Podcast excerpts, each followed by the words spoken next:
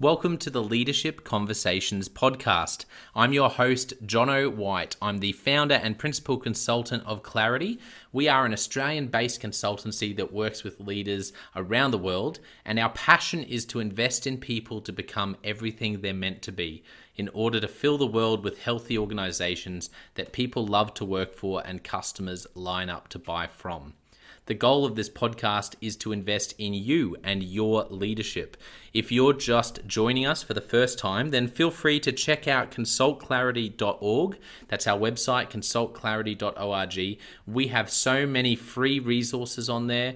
The most popular being our seven questions on leadership series. We've had more than 1,500 leaders from around the world in all different sectors give their in-depth answers on leadership what books they love what they found most challenging uh, the most meaningful stories how they how they structure their time through the day. That's free so go and check it out. And we'd love to interview you about your leadership. I believe you have advice from your experience your context and your life so far that is important and can help other leaders. It's also a great way to give back. It's free to get involved, and you can do so by going to consultclarity.org forward slash seven dash questions dash interest, or just Google consultclarity.org seven questions interest and fill out the form that pops up. We have a free resource for you on our website. It's called Leadership Survival Guide. It's a 57 page ebook. It has interviews with 10 world class leaders, and you can go to consultclarity.org. It's right at the top and get that today. Uh, we also have a daily email that we send out to over 15,000 leaders, and that email contains the highlights, our best content from our podcasts, our blog, uh, my book, uh, the books that we're loving that are out there about leadership. It's also the best way to get access to our masterclasses and workshops before anyone else. And there's also exclusive and limited uh, special options just for subscribers. And you can subscribe by going to consultclarity.org forward slash subscribe. Now, my gift to you is to work incredibly hard to provide the best leadership content I can to invest in you and your leadership. So, if you're finding our content helpful, if you find this podcast helpful, then your gift to me uh, could be this. If you if you do find it helpful, then write a review or rate our content and make sure you subscribe or follow. I can't emphasize enough how helpful that is. It really does help us to get the word out there so we can invest in more leaders to become everything they're meant to be.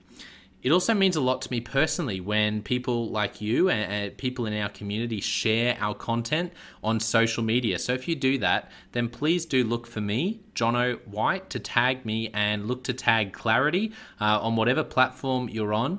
And our team, including me, I, I'm always looking to see when people have mentioned us so that I can engage with you and also we look at sharing content. So if you if you write something about something we've done, there's also a good chance we'll share that with our followers. So if you could do that, that is a massive massive help as we try to invest in as many leaders as we can around the world.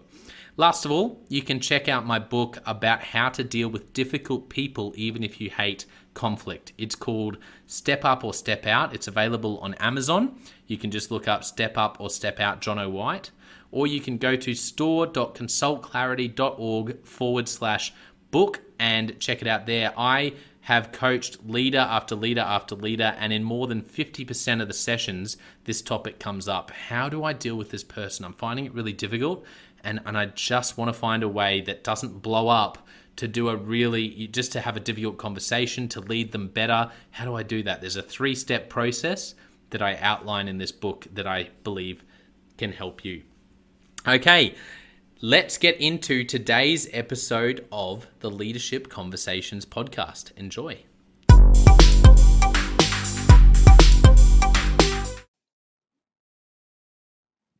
Welcome to another Leadership Conversations podcast. I'm excited about today's episode.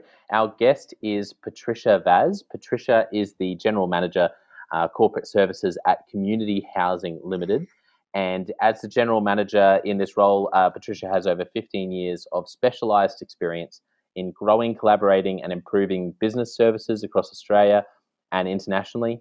Um, extensive experience in the not for profit sector, delivering a broad range of services within organizational and legislative frameworks, and particularly passionate about working with organizations with a real purpose, managing change, optimizing operations, and improving leadership, creativity, and innovation capabilities.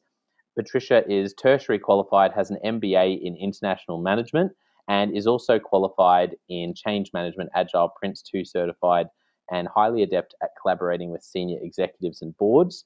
And she's also a member of the CEO Institute, awarded certified CEO provisional status in October 29. Uh, she was awarded scholarship for Advanced Leadership Program, Women in Leadership Australia 2019, and for Executive Leadership Program with McKinsey Academy 2020. Uh, so I, am particularly excited, I have to say, about having someone so passionate about the not-for-profit space because I think that's an area I, I share a passion with. So Patricia, welcome. Thank you so much, Jono, for having me. I'm very excited to talk to you about leadership, one of my favorite subjects ever. Yeah, yeah I so enjoyed having a quick chat before we press record. And um, uh, for anyone who really enjoys today's episode, there's also uh, the seven questions on leadership that Patricia has um, answered previously uh, at consultclarity.org that you can go and look up. And there's some there's some gold there. I'm sure there'll be uh, some of those things that we'll mention today as well. Uh, but yeah, it's it's great to have you on uh, on the podcast. And to start with, you know, the whole the whole point of the Leadership Conversations podcast is for people to be able to listen in and like they're like we're sitting around having a coffee, chatting about leadership and chatting about your story, Patricia. And and uh, so why don't you tell us your story of how you became a leader and some of those moments along the way that that might have uh, have particularly shaped you to become the leader you are today. Thank you, John. Um, for me, it was really at an early age. I have to say, uh, I had great examples at home, and I've seen and observed a lot. My my mom, in special, to organize things, co- coordinate activities, uh, you know, taking initiative for things. So I guess that's how I I've seen it was the natural way of doing things. Yep. Uh, but uh, in leadership terms, I remember my first experience uh, was um, when I was doing actually an interview for a traineeship program, we had around 15 people at that stage of the process. And we were given a task of uh, building a tower. You know, those tasks when you have to build a tower in collaboration and you have materials and certain specific instructions that you have to, to follow. So um, as soon as the task started, it was uh, all recorded. Um, I, I took the initiative to, to read the, the specific instructions. We had, as I mentioned, guess, uh, 15 people around, and I was just asking people, okay, uh, who is good at cutting? Who is good in, you know, putting things together? Who wants to build this? And uh, basically organize the, the, the activity and um, notice myself kind of uh, leading you know other people in collaborating right? And this was i was around 18 years old. So it was quite natural as i mentioned to you because this is how i always did things at home or school or other you know uh, gatherings with friends etc but what has happened to me that was when I noticed, oh, this is really uh, some sort of leadership skills, was when I was asked to come back uh, uh, to, to receive some feedback on that process. Um, the the person, the recruiter, put the tape for me to see, and I was able to see how things evolved. And the comment was, you know, you were a born leader. And uh, for me, and I said, oh, I, I I, I heard about leadership. I, I kind of saw these initiatives at home, but at the time I felt, okay, I really feel this is something that I enjoy doing, you know, respecting people, uh, involving them, um, uh, uh, you know, and making the decisions and really um, working together and putting kind of a group of people to work as a team. So I guess it was really around 18 years old that I was labeled as uh, a leader. But yeah, I think it is innate, to be honest. Yeah, I love that story. The thing I really love about that story is showing you back the video of the activity because yeah. that's um, that's one of my favorite things to do. Depending on, and, and, it's not always possible. It's great that they did that for that exercise, but there's something profound about watching back to see yourself. yeah. Uh, particularly if you're ever presenting to what I, I don't know. I find it like the most painful thing ever to watch yourself presenting. and it's very hard sometimes for us as a leader to have that awareness you know you Yeah. you do things um, and for good or for, or for bad uh, but to have that moment of awareness and seeing you know yourself um, or even these days receiving some formal feedback is quite um, is, it's important for me i think it was great to to have that and and from there i think i built on my confidence and then uh, evolved on my leadership style Yeah, you know yeah. And uh, I, I'm looking forward to asking you more about that. Uh, but after, so from 18, what was your journey like from there? What did you do when you first, uh, you know, were at, from 18 in your 20s? What were your first sort of roles?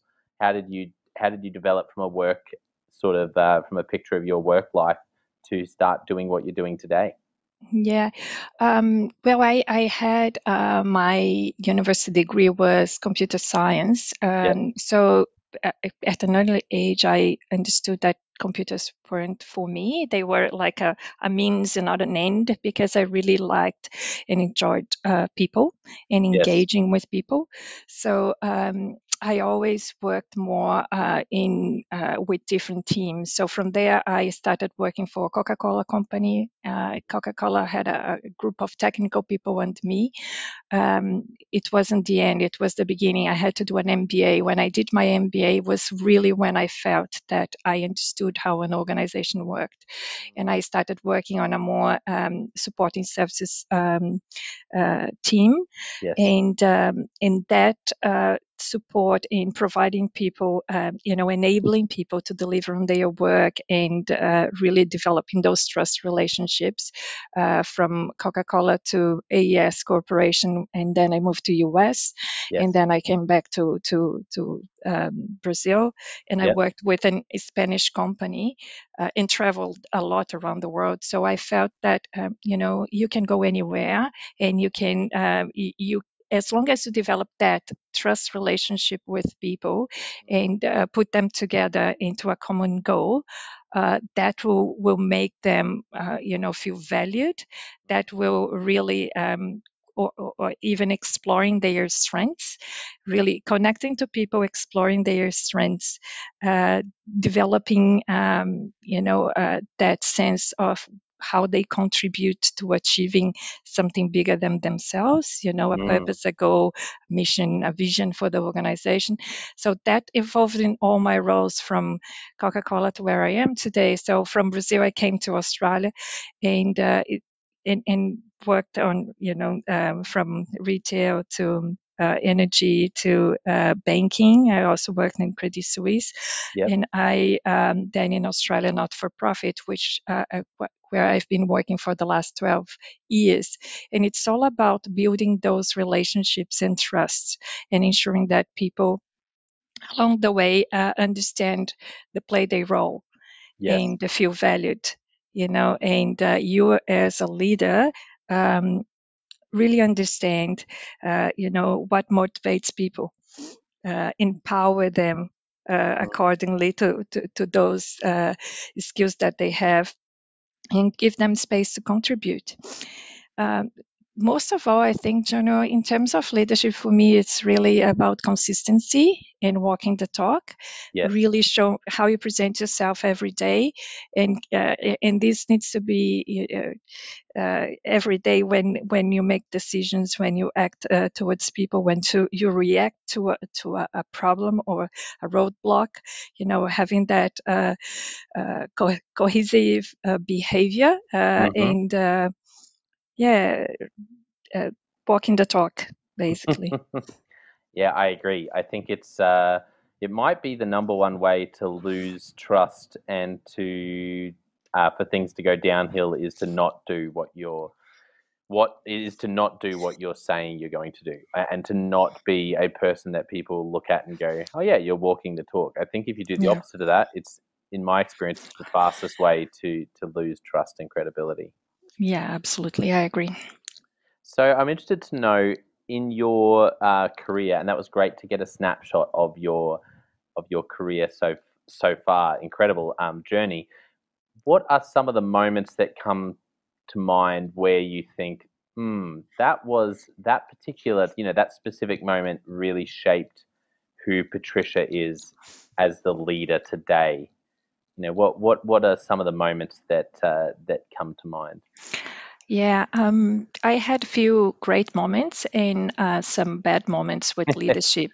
yeah. And uh, I guess it's not about me, it's how I saw the other leaders around me and Mm. how they mentored and coached me and how I uh, responded to that. So I had quite a few incidents that weren't uh, great experiences. And uh, uh, I guess um, the, the leader at the time um, really pushed me down in a sense that um, didn't feel I was enough, you know, Mm. uh, and um, whi- which is quite damaging for mental health. And uh, Yes. I, I guess what I learned, and it's for me, it's as I mentioned before, it's always how you respond to this. And uh, what I what I learned was really, this is not the kind of a leader that I want to be, you know. uh, and uh, uh, in how uh, I guess I started being the leader that I wanted to have from there, uh, and and that that one experience, and I had quite a few that, you know. Um, people misbehaving, um, hidden agendas, egos, and uh, you know all happens as you grow in your ca- career and you see and the politics and um, so I guess what shaped me more was all these incidents that didn't go uh, that well because that's when I learned more. You know, Yeah. Uh, do you have any favorite? Um, I love this question that comes from uh, there's a there's a podcaster called Tim Ferriss, and he has this uh, this question. What what's your uh, what are some of your favorite failures? Because I think it's so good. You know, those moments where uh, where particularly for young leaders, they might think, oh, I really you know I want to do a great job, and but then when you've actually been leading for a while, some of your some of your reflections will be that was such a great experience because I learned so much from it. So, do you have any favorite favorite failures. favorite failures?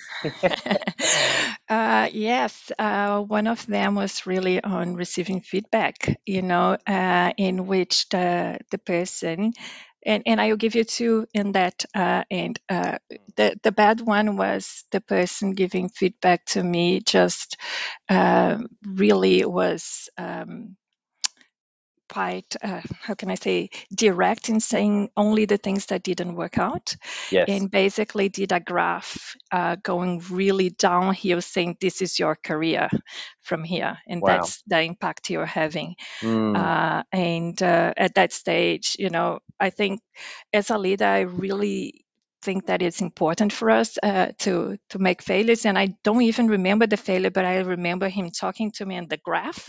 The graph is quite in my mind. And uh, um, i guess uh, I, I want to instigate people to, to have some failures and learn from it. And that uh, matter of fa- failing fast yes. but I, I honestly don't think that the problem there was that big that needed that scene or, or that exposure you know and that really challenged me as a, a person as a professional and uh, mental health uh, which i recovered later because i really what has happened there is what we spoke first the trust was broken you know Mm. why didn't the, that person provided me feedback along the way or in a more constructive way yes. that would make me see uh, you know what we could change. To, to get to that point wasn't great. And on the other hand i can give you a really good example of a great leader that i had that provided me a perfect feedback. Yeah. and uh, it wasn't about being right. I remember i presented a, a, a a project. Uh, Yes. We were a certain milestone of a project, and uh, that specifically, that just came to me and said that that is great. And as I was providing and showing the slides, it was a PowerPoint at the time. Uh, he he said, "Okay, but how about we change that? What do you think we could uh, make?" uh, what change we could put in place in here which would make this more interesting or and he was kind of mentoring me you know and guiding me in in changing for better. And Mm, what i learned in the end is that my original document in which he said it was great wasn't that great you know? But he did in such uh, uh, uh, inspiring and um, you know a supportive way that i mm, felt i i contributed with something that i felt that, that i really uh, uh, had added some value to that process. So I guess for me, it's the feedback process is very important, you know, for good and for bad. And that were kind of my experiences that I can remember now. Yeah, I love I love those stories, and uh, to build on that, because I think feedback, giving feedback and receiving feedback, is a real minefield for a lot of leaders about how to how to do that. If you had, say, there's a leader listening who, um, let's start with receiving feedback, has a a leader over them who is um, tends to give them very direct feedback. What advice would you give to someone who's in that situation, like you've been in before, where you can tend to feel like you're being crushed by the feedback you're receiving? There are many ways for you to be authentic without, um, you know, um, chipping away on people's mental health. You could just present, uh, obviously, the facts and have that mentoring approach on, you know, suggesting uh, or, or, asking questions. Asking questions is the best way to help, I guess, for people to reflect yes. into what went bad uh, or, or the things that could be improved along the way, or if there was any other way, and then agreeing from then on a way forward. You know, uh, really. Um, for me, it's it is uh, taking the emotions out uh, and uh, really seeing the things as humans. You know, uh, connecting to that person in a way that it's you and me there are something else uh, here. It's it's not what we are trying to achieve but how both of us can work better to achieve better results. And uh, leaning on people's experiences and asking for inputs on how that experience could be improved or the outcome could be better and not simply providing the the facts of what didn't work and using sort of what people say the blaming game. Mm. Yeah, that's that's that's great. There's some great ideas there. Do you have any favorite questions that you tend to ask a lot to the people you lead? If you think about it, are there any questions that are sort of Patricia's? If someone's on Patricia's team, they they tend to hear this this question a lot. Um, I, I am very consultative. Uh, I don't have uh, a specific one, um, you know, that uh, we could do because I, for me it's a really um, for different projects we might have um, you know uh, different questions but i guess i use a lot of um, uh, you know what do you think uh, is missing um, you know mm. have you considered all the options or um, how we could see this in a different perspective um, or, or, even um, you know what uh, can you explain me the rationale you had when you took that action or or made that decision? Um, you know why why do you think uh, uh, reflecting back why do you think uh, this happened uh, yeah and, and what would you change now? And uh, what have we learned what have we learned individually and what we could have changed that you know next time we'll we'll do differently. Yeah there's some great questions. I love i love uh, something i heard recently and i can't remember uh, where i heard it unfortunately otherwise i'd um, i'd credit it but they talked about asking coming into asking questions uh, like sherlock holmes. And um, and I, I love that picture because we're so so quick. It, it's such a problem when we come in with our okay, this is what I need to to say. If we can flip it and come in and, and truly like really try to understand, it makes what we then want to say. It gives us the context to speak into. It means we there's often miscommunications that are little that if we can catch them and go, ah, okay, I didn't realize that piece of the puzzle, it makes yeah. such a difference. Um, Absolutely. I, I do have a staff member that is having quite a few issues with um, communication. And as you mentioned, communication, this just came to mind. Mm-hmm. And um, the person cannot see, he sees that the others are, um, you know, um, not hearing what he says mm. or uh, not understanding, not getting the message right. Um, but obviously, it's not the case because we received quite a few few complaints on that. So um, really ensuring that uh, you know as there is a trend there and showing the person uh, you know the there was this issue and it's real Mm. um, asking the person to reflect you know why this has been happening uh, in in the opinion. And obviously uh, the approach the current approach is not working and asking how do you think we can uh, you know resolve this? Or how do you think you could improve this communication issue? Um, made the person reflect for sure made the person reflect um, and um, he came with some ideas he came with some solutions which i think it is going to be tried now. If it's going to work i don't know but it's it is much more um, how can i say if you have staff buy-in into the decisions is so uh, it's easier from there because you're not telling you're not saying it, it this style of you know uh, giving the answers does not do any favor for the business or for people. You know, people don't want to hear, they want, I, I, guess, to reflect. It's time to reflect and understand really deeply. Maybe as Sherlock Holmes, as said, you know, what is that led us to that situation and how we can change that. Mm, yeah, yeah, that's so that that's so good. How do you? I think one of the challenges that I've definitely experienced a lot, and I hear it a lot from leaders, is when you're leading someone who doesn't realize they um, they have a particular issue, how how do you how would you approach that? So say there's someone. Let me let me put it in in sort of real world. There's you're you're leading someone in your team, and you realize. Oh, they they really need to grow in this area, but you also realize they don't they don't have that revelation themselves. How would you approach that? Because I, I get the feeling you this might be something that you do pretty well based on how you unpack. Yeah.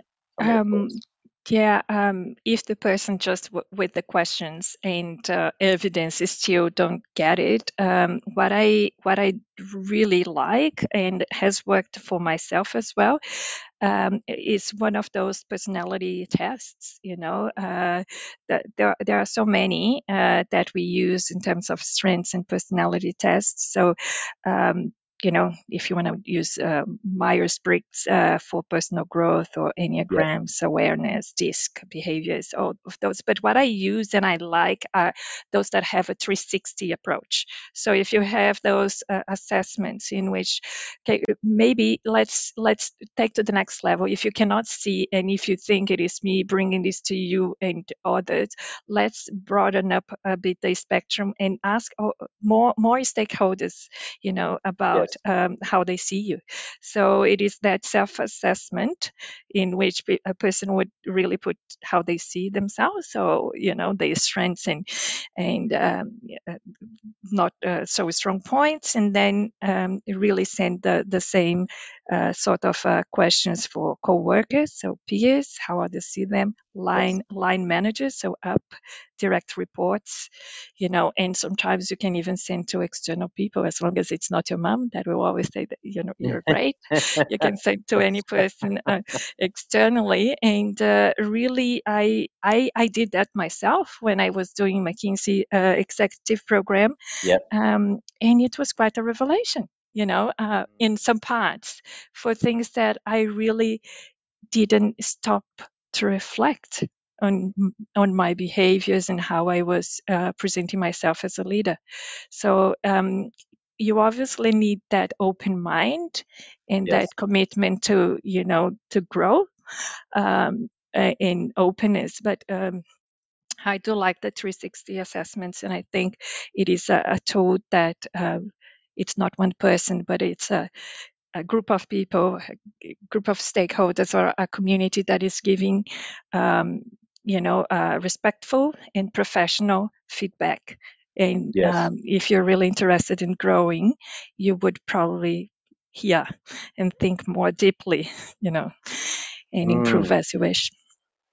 Yeah, that's I love the I love how you've connected uh, connected these two things because I hadn't thought of the 360 degree feedback uh, in the same setting as this when you're dealing with a person who's who might be struggling to see something. But you're so right. If you can, it's about facilitating the uh, the the feedback and, and the 360 degree. If you can do that in a way that is a you know a fair process where the person yeah, like you said, it's um. Uh, so I'm interested actually to ask about that. How would it sounds like you've done that. You've done that before. You've obviously mm-hmm. gone through that before.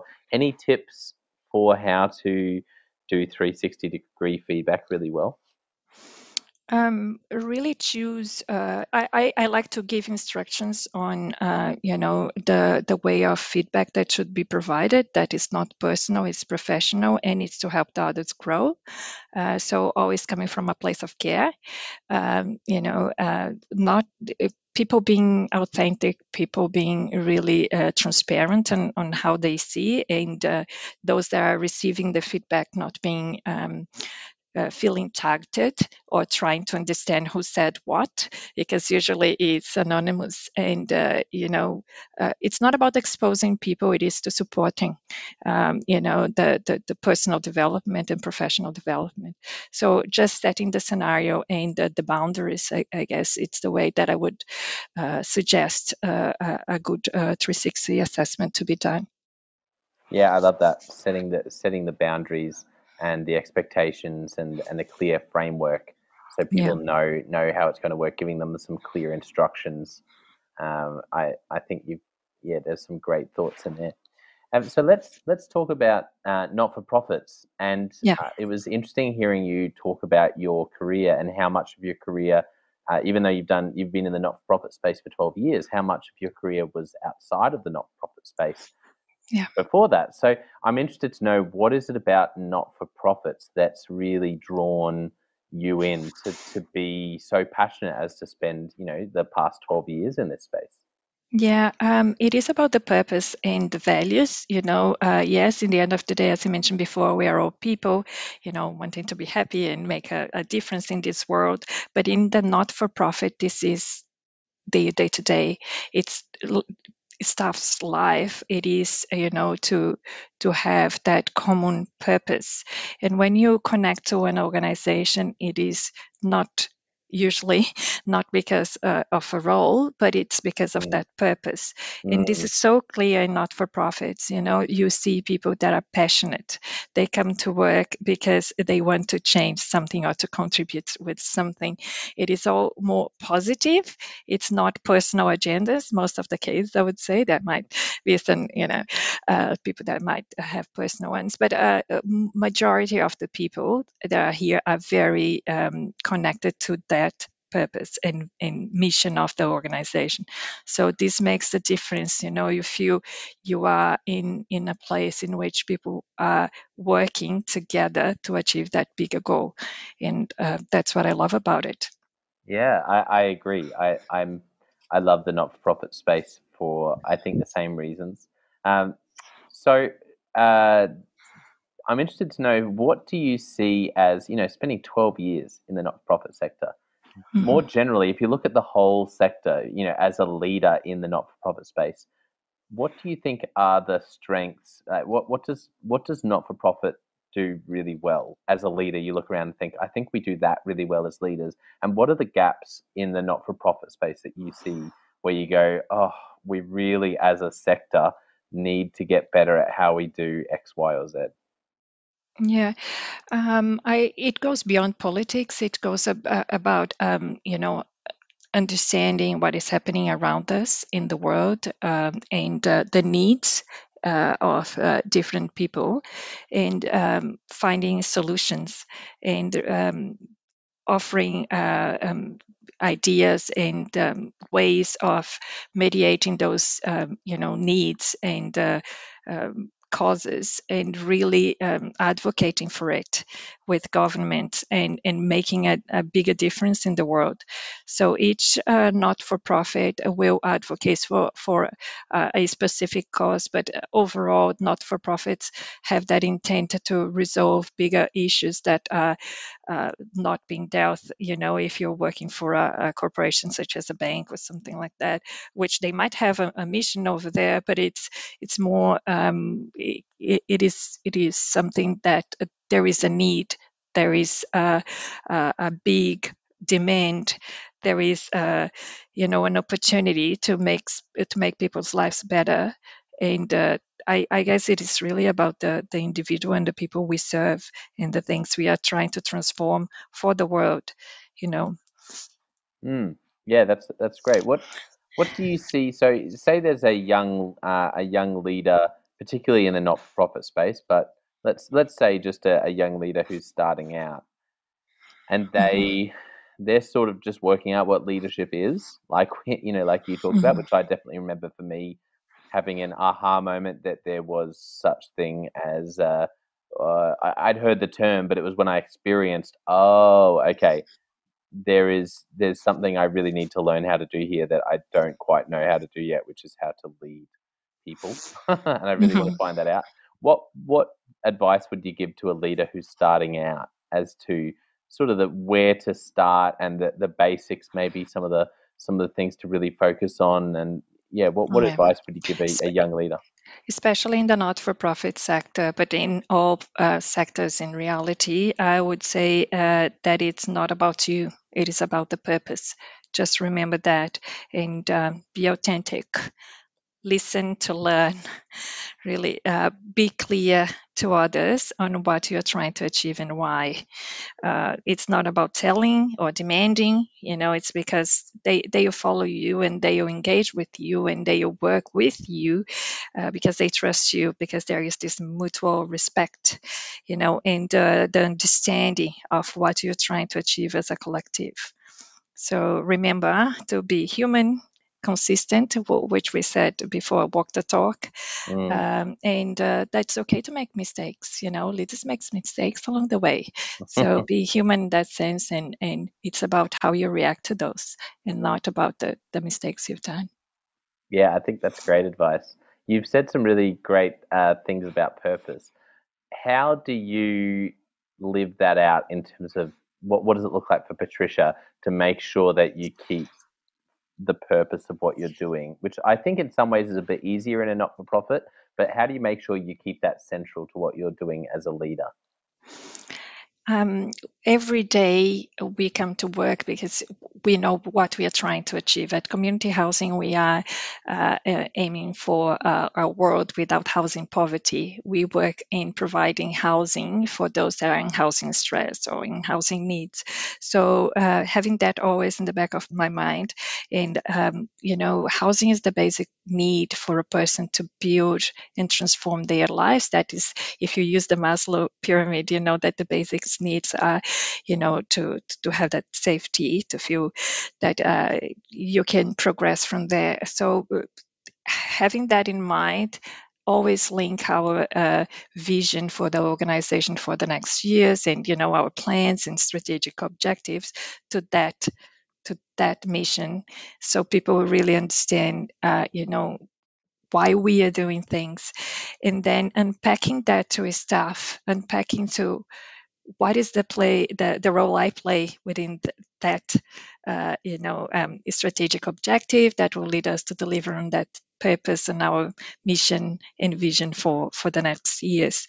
And people understanding then giving them the opportunity to contribute and bringing what um, they think it is important uh, to be done, uh, not just being told what to be done, but opening that um, space for people to to to flourish and, and bring their own strengths to the table and, and uh, participate and, and then also take ownership.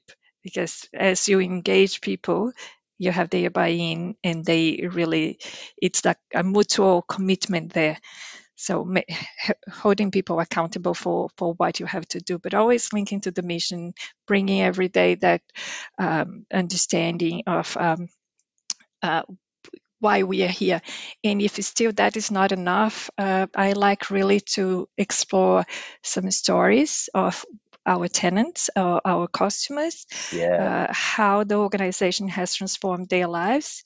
Uh, that keeps the, the connection for me and i guess for a lot of staff that puts things into context because you know being a corporate services general manager i'm not a frontline worker.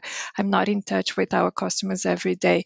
But having that stories you know uh, detailed and understanding the transformation or what housing has allowed them to to do with their lives makes a lot of difference. So really the connection for me is important and that's uh, not only a process, but it's real when you put the the context of um, you know our customers' mm. stories on that. I love that you mentioned stories. I view, I like to think of stories like a like a piece of fruit. That the stories are the fruit of your organization, but inside inside that story, inside that piece of fruit, are the seeds uh, yeah. to plant. And, and, there's something about stories that seem to capture vision, like the seeds. And sometimes vision is so hard, and purpose is so hard to uh, articulate in a way that's really meaningful and emotional. And stories do that so well. And then people, it'll plant a seed in someone to go, oh, wow, I love what this organization is about. Um, are there any other practical ways that you would recommend for leaders? Say there's a, well, actually, let, let me ask this first. Say there's a leader out there who goes, oh, I, I, I, I'm struggling a little bit to work out what my organization's purpose is. Maybe they're not a not for profit. Maybe they're maybe they're in a uh, in an organization um, in manufacturing and they've got a couple of hundred staff and they're on the executive team or they're the CEO and they go, oh, I really do need to get a better sense of what our purpose is. Do you have any thoughts uh, or experience of how to actually do that? How to articulate your organization's purpose and find out what that is? Yeah, um, if it is the leader um, or a junior leader trying to understand uh, what it is, I guess it's really, uh, I would have a conversation with my direct managers or, um, you know, with the, the people above them to yeah. understand uh, what we are trying to achieve here. You know, I really think uh, everybody needs that context. What what is the end goal? What is uh, that we are aiming to achieve? What is our targets? You know, if it is more around targets, you know, setting some um, deals or uh, increasing profit or whatever it is, we need to have that clarity, and yes. and that this needs to be well communicated to staff. Doesn't matter if it's a beautiful purpose or if it's uh, a goal that you're trying to achieve. You know, it is all the same. People need clarity. People need to understand exactly, you know, uh, what is expected out of them, uh, how they can personally um, deliver on that what is their part within that uh, bigger picture. So the bigger picture is for the you know the ceos managing directors or board uh, to guide and and uh, keep that alive and and bringing into the conversations into the meetings. But if not then you know you absolutely ask and, and uh, try to understand. Uh, for for for a while, I try to to get that clarity, and it's interesting if you ask. Sometimes, uh, not always comes that straightforward. Mm. Um, you know, I would say that for me was confusing uh, at times what we were trying to achieve because people had different understanding uh, yes. of uh, of uh, how it uh, looked like. So I I was always trying to build what it, it was in a bro- in a nutshell. So I would talk to different stakeholders or different managers to see from their perspective, and I, and I guess uh, this happens more when there is different geographies because different geographies might have different um, you know goals and or projects. So it can be as um, limited as uh, you know some um, uh, milestones that you're trying to achieve for a specific project. Uh, and, but uh, I, I like to connect to something bigger. So I would always ask, okay, for that region, how does success look like? You know yeah, what, yes. what, what, why we are doing this. So, um, yeah, or and what are the measures of success at the end of the day? And uh, yeah this can be as i said as limited or as broad to the to the big organizations. And i guess uh, getting really practical because i love to think i can't help but think of what documents or what dashboards or what numbers or what um, you know when when you're when you're being really clear with a with a team about what success looks like how do you communicate that? Any tips on or, or what would be the most basic version of that? Like, what does it look like to give someone clarity around what success looks like? Um, unpacking the tasks that's how i do really in pra- practical terms is identifying uh, you know uh, kpis uh, you know uh, if it is a certain number of uh, if it is an improvement you know um, it is about uh, trying to get some source sort of um, Uh, survey in which we would understand the where we are and where we are trying to what we are trying to achieve and measure ongoing you know the improvement of, of that initiative. Uh, if it is a project for sure it is developing on specific milestones and agreeing on those milestones and having ownership from staff members that these are the timelines and you know having uh, that conversation in what is possible to be achieved and when.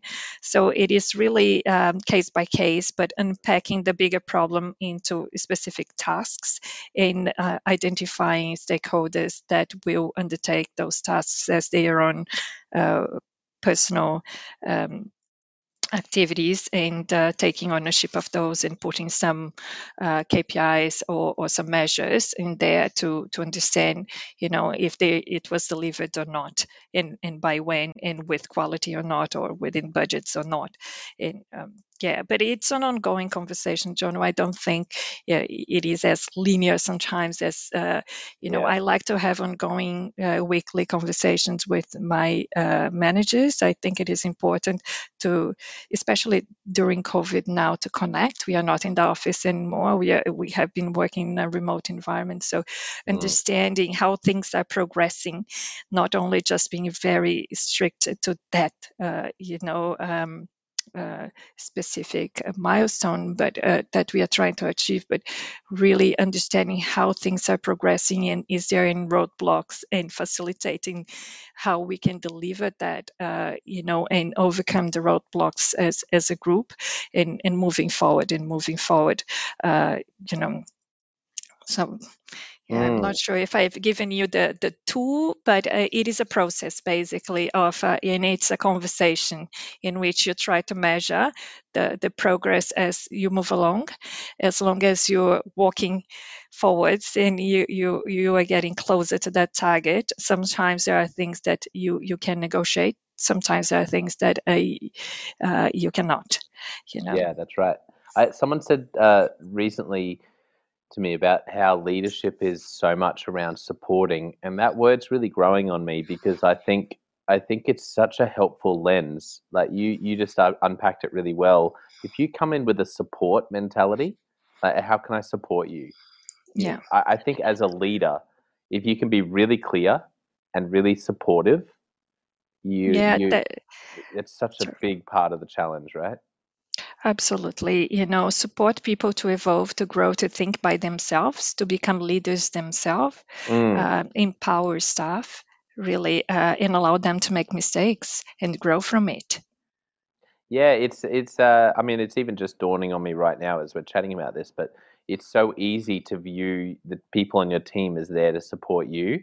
Like, oh, this is my this is my support team. Or this is the team that supports yeah. me but that the role of the leader really is to support and and raising leaders happens by supporting. Instead of telling i choose to get alongside you and support you so you can grow and and increase your own ceiling of leadership. Uh, yeah. so yeah you, i love what you said you develop that good structure behind you, right? Uh, you create that environment where people feel safe, uh, you know, uh, in interacting with each other, putting their ideas and, and putting their concerns, you know, the, the good, the good and successes, and also, you know, um, the, the the concerns they have.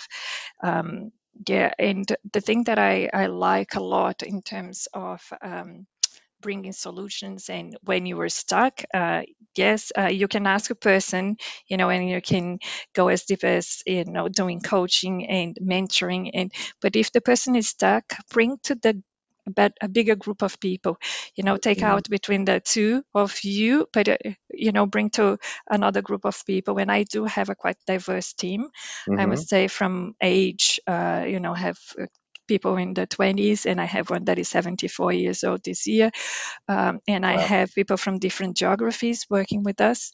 Um, and uh, it's it's important sometimes to put in a different context and letting others also to maybe uh, offer some some suggestions and uh, and mm-hmm. ideas and help and that's when even innovation happens right when you have that diversity of people bringing uh, collaborating and bringing their own experience and sometimes could be um, you know we have in my team this safe uh, safety developed amongst the, the managers in which they can bring any problem or any success mm. to share you yeah. know things that they have in, in mind and doesn't needs to be exactly for their own areas can be for any areas of the business that they are you know working with and i guess that really um, creates that uh, group of people that can trust, rely on each other, and feel I'm not alone. I'm uh, not the one that have to, to bring all the ideas myself.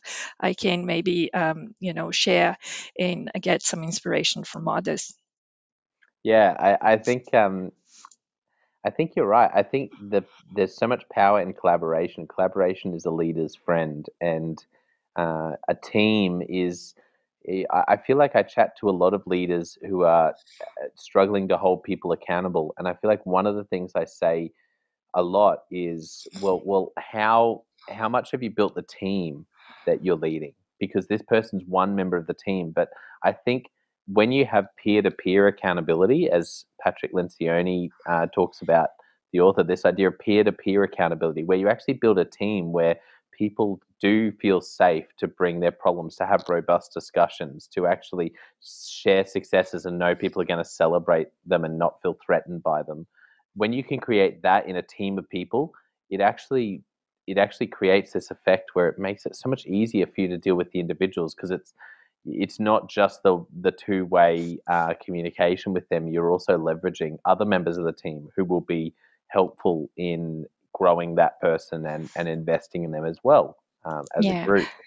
Absolutely, but that also requires an open mind for the, the team members. You know, um, in th- there are some members that I've um, uh, you know along way my leadership career uh, i felt that they really didn't want to be part of that team or they would say their their style was not that. Um, you know they they prefer to have that individual conversations and that was it. And um, I feel uh, it is when the person doesn't have that growth mindset that this happens, you know, when the person is stuck into one way of doing things. So the the old ways uh, didn't want to jump into that those group conversations. I think it was fear of being exposed, fear of uh, not being uh, uh, good or having to change the way things are, and, and yeah, fear of change basically. So for you to bring those people along, I guess it, it takes a while sometimes, and it's another process itself.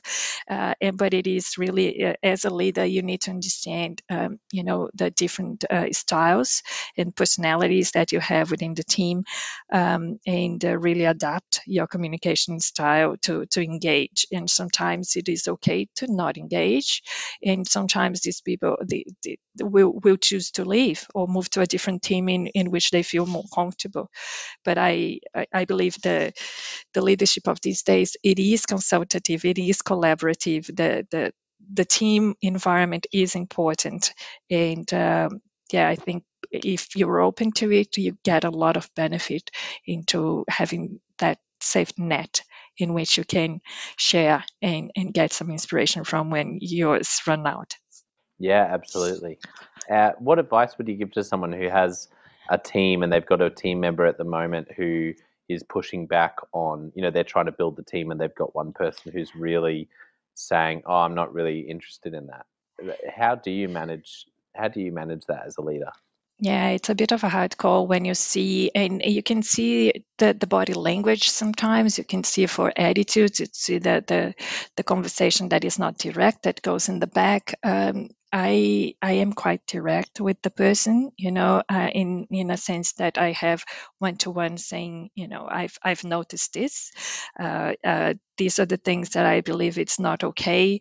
Uh, we do have in my team, uh, we develop kind of our uh, team values, how we want to in our team culture, how we want to present ourselves to the organization, and I try to align to that. And I say this this is not working, you know, and, and um, having the the conversation with the person really uh, to say this is what we are trying to achieve and this is how i you know this is where you are. We have this gap between your behavior and in the team's behavior and what's going on and you know what do you think we could do?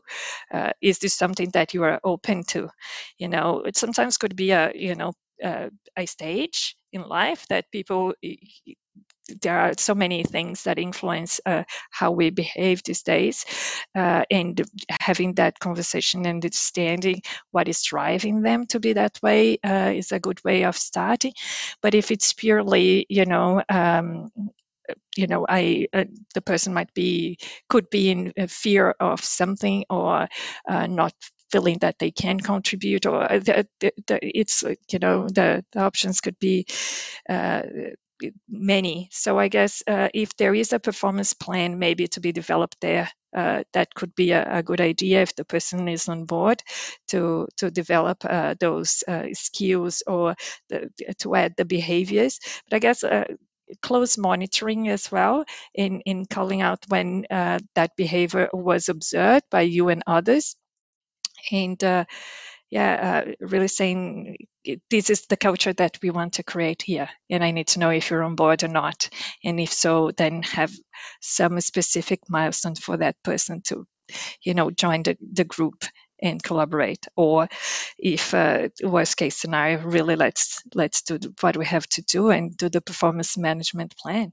right? Mm. that's how things uh, work in australia. If it was in brazil and other countries i would say you're out you know? Sorry it's not working. This is not we need because depending on the stage of where we are as a business and as uh, of an organization there is a group of people and skills and capabilities that we need to serve that purpose to serve that end go. And, uh, you know, uh, if you're not there, uh, either you develop it or, you know, it's, it's no point. So, yeah, that's right. It's, yeah, uh, but, I think you've said, I think there's some great wisdom in, in what you shared for for international listeners who might not be familiar with Australia. I think I think I'm always fascinated by how different legislation works in different countries when it affects people management because people management's already tricky enough and then um, and then trying to actually apply uh, to make sure you're doing the right thing legally is I, I personally find it's it's really hard. Um, so could you unpack what it looks like, say for someone who's listening in from um, you know from from Europe or even from the US or from somewhere completely different? How does yeah in Australia, how does it work if, if someone sees someone and goes, I, I, need to performance manage them legally in terms of warnings and, and how does it work in, in Australia uh, for yeah, as opposed to, to others? Yeah, yeah. yeah. Um, uh, for sure. So in Australia, what I struggled a lot when I arrived here 13 years ago uh, mm. or so uh, was uh, that the legislation is very protective of the, the staff member, the employee, the employee. So mm-hmm. the employer has to prove that we've done all the steps needed or, or uh, available to us to ensure that that person, uh, you know, can perform yes. and um, and that is around really um, having the informal conversation first uh, obviously it depends on what is the matter at hand but if it is an underperformer person mm-hmm. uh, uh, it is about putting uh, having those conversations the initial conversation about you know i have these concerns you know we've agreed with this it's not happening uh, and documenting everything really important for you to document every conversation um, and uh, monitoring from there if you need to do a formal warning in writing, uh, mm-hmm. which means that really things uh, need to be improved by a certain timeline, and uh, the the commitment from both ends, and could be that from your end as a leader or as a, a manager of the organization, you would put uh, make them available to have an internal mentor, have a coaching external, having a, course, or uh, just uh, really giving all the, the instructions they need to to perform in a in a, a more detailed way. And from there, if it doesn't really work, uh, then you have uh, the different steps can be up to three steps into where you prove that by certain timelines the person is still not performing, you know, yeah. warning one, two, and three, and then let people go. Um, but even so, after that, people can claim so many. Uh, you know, it's so easy. You pay, I, I guess, fifty dollars a day, and you can go to industrial relations and open a case and challenge that. And we, as an organization, ended up always paying something, you know, uh, to Yes. compensate. But um, you know, in other countries, I remember when um, in Brazil, uh, I, I remember when I was working in in São Paulo for a big organization there, and uh, people got to know that they didn't have a job by um, IT because they would come try to log in, and uh, the the um, they couldn't log in anymore. And then IT would say, "Oh, it's not a, a help desk issue. You need to talk to HR." And that's when, and that's Oh, when they would find out that they they didn't have a job anymore, and could be because you know many many different reasons. But you don't have to do any process from there. You just um, you know it, it's not it's no longer available your your role and you don't you know it's that's the way it is. Thank you very much. We'll we'll cease your your employment with the organization. So Mm, it's really different. Uh, australia is mm, it, in, in other countries i know uh, canada is like a, it has similar process uh, of um, having the uh, staged approach in which you try first to provide everything you can, you know, uh, for the person to perform.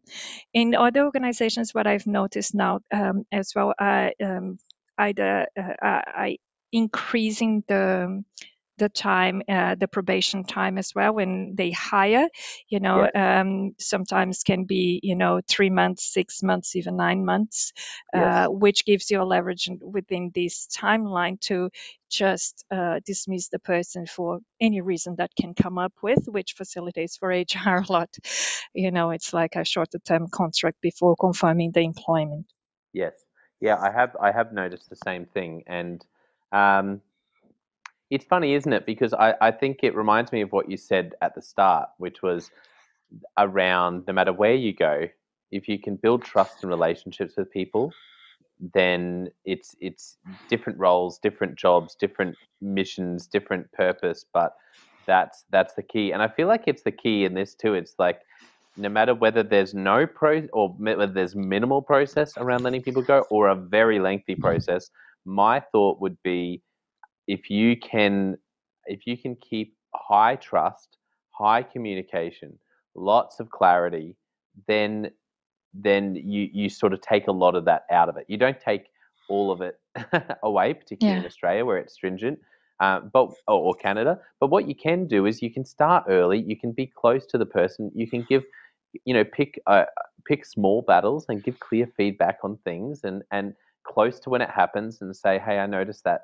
Uh, and and when it's small things, before you get into any of the bigger bigger stuff, that's where you actually work a lot of things out. I think my experience is so many leaders have big big problems because they overlook things as long as they can, and then when they are taking some action, it's um, it's almost it's almost too late because it comes out of left field, and then it all blows up in some massive uh, massive Yeah. blow up, and uh, and and it and everyone gets hurt. So I Yeah. I Yeah. feel like you've then given some great advice on that. and and then they find somebody to blame and things. But uh, Jono, let's remember that uh, leadership today is uh, especially uh, has become super strong uh, during and after now COVID. After a while, uh, it's um, the empathy and Mm, compassion. Really, uh, sometimes a person is not performing. It's not because of any of those uh, structures that you put in place. Could be something bigger happening in their own lives you know yeah. and as a leader y- i- i- if you have that trust and you connect to people uh, you you get it you know uh, the, the person will probably feel sa- safe enough to talk about their personal concerns issues you know can be many things we had a lot of uh, issues um, during covid with people living together you know that family environment has changed and we had uh, Yes. you know um, the, the fear of the disease is one but the, the the domestic violence not saying that our staff has this but uh,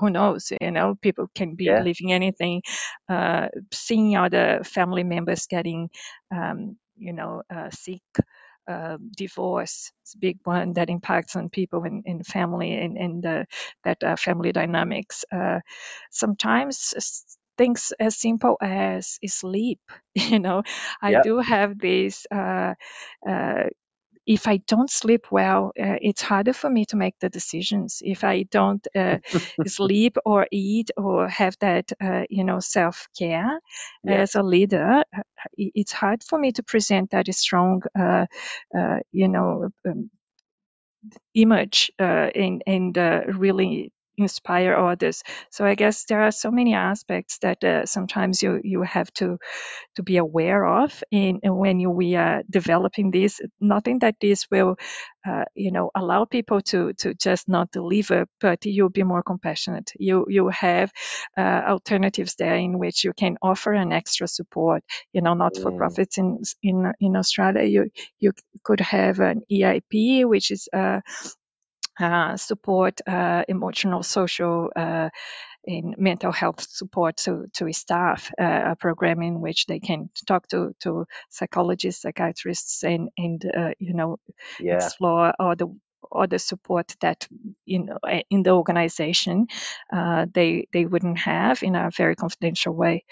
So yeah, I think that's a uh, I think that's a wonderful point to to finish on because it does come back to compassion for people and I think for all of us that our favorite leaders, the greatest leaders that we've been led by, there's been a real sense that they actually care about us and they're really concerned about about us and want the best for us.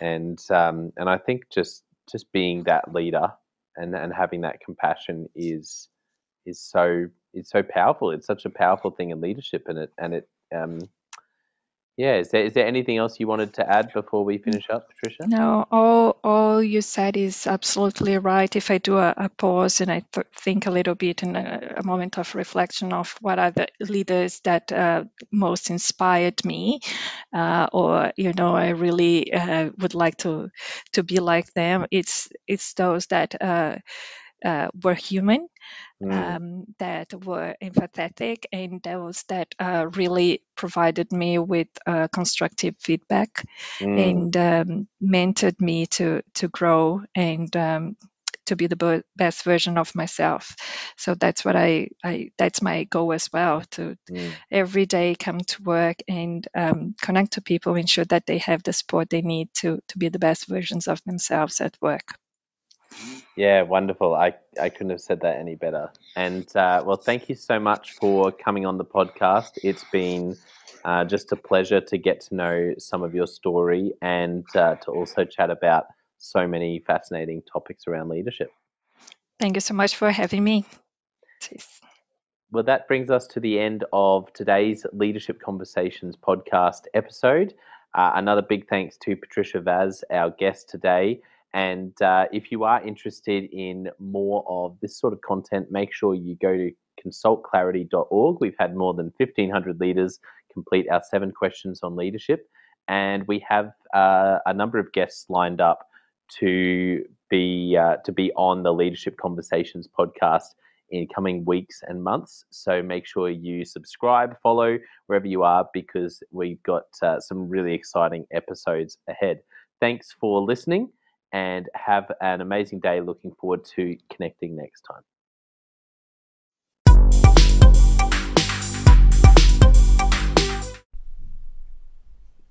Well, I hope you enjoyed that episode of the Leadership Conversations podcast as much as I did. If you're joining us for the first time, don't forget to check out consultclarity.org. That's our website, consultclarity.org. We have so many free resources on there, including our seven questions on leadership series. We've had more than 1,500 leaders from all over the world in all different roles, in different industries, answer these seven questions on leadership. And leaders give these in depth answers around how they spend their time, uh, a book that's been significant for them. It's just a gold mine. It's completely free to access. So go to consultclarity.org and look for that. We'd also love to interview you about your leadership. I believe your experience, your life, your context means that you have advice on leadership that other leaders can learn from. Yes, you, if you're going, not me, well, no, I really believe you would have something to add. So if you're looking for a way to give back, it's completely free to get involved. And we would love to interview you through the seven questions on leadership. You just go to consultclarity.org forward slash seven dash questions dash interest or Google consultclarity.org 7 questions interest and fill out the form and get involved. We have a free resource on our website called the Leadership Survival Guide. It's a 57 page ebook, 10 world class leaders giving their thoughts on leadership, and that's completely free. It's available on our homepage, consultclarity.org, right at the top. So make sure you go and get that and download it today.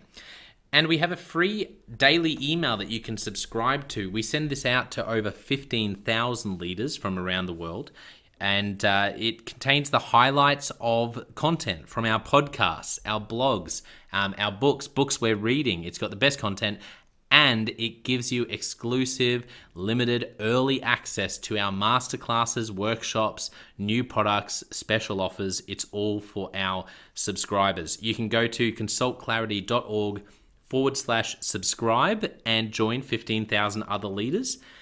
And you know, my gift to you is to work really hard, particularly through the Leadership Conversations podcast. I have been blown away by the quality of the leaders, and I'm learning as much as anyone in doing these interviews. So I, am having a great time. And my gift to you is to keep lining up the best leaders I can to invest in your leadership. Your gift to me, if you're finding this helpful, there is something that you could do that would help us out massively. And that is to write a review and to leave a rating for our podcast or wherever you're watching or listening to this. I can't tell you how much that helps us out. Also, subscribe or follow. It really does make a difference in helping us to help more leaders become everything they're meant to be. Another thing that means a lot to me personally is when I see our community share our content. So if you do share this or any other piece of content on social media, then thank you and, and please do that. And look for me, Jono White or clarity and tag us in your post. Our team is always looking for posts to engage with from our community, and there's also a chance that we'll share your content uh, to go beyond and share it with our followers. Last of all, you can check out my book. It's called Step Up or Step Out How to Deal with Difficult People, even if you hate conflict. I wrote this book because 50% of the coaching sessions I have with leaders, this topic comes up again and again and again.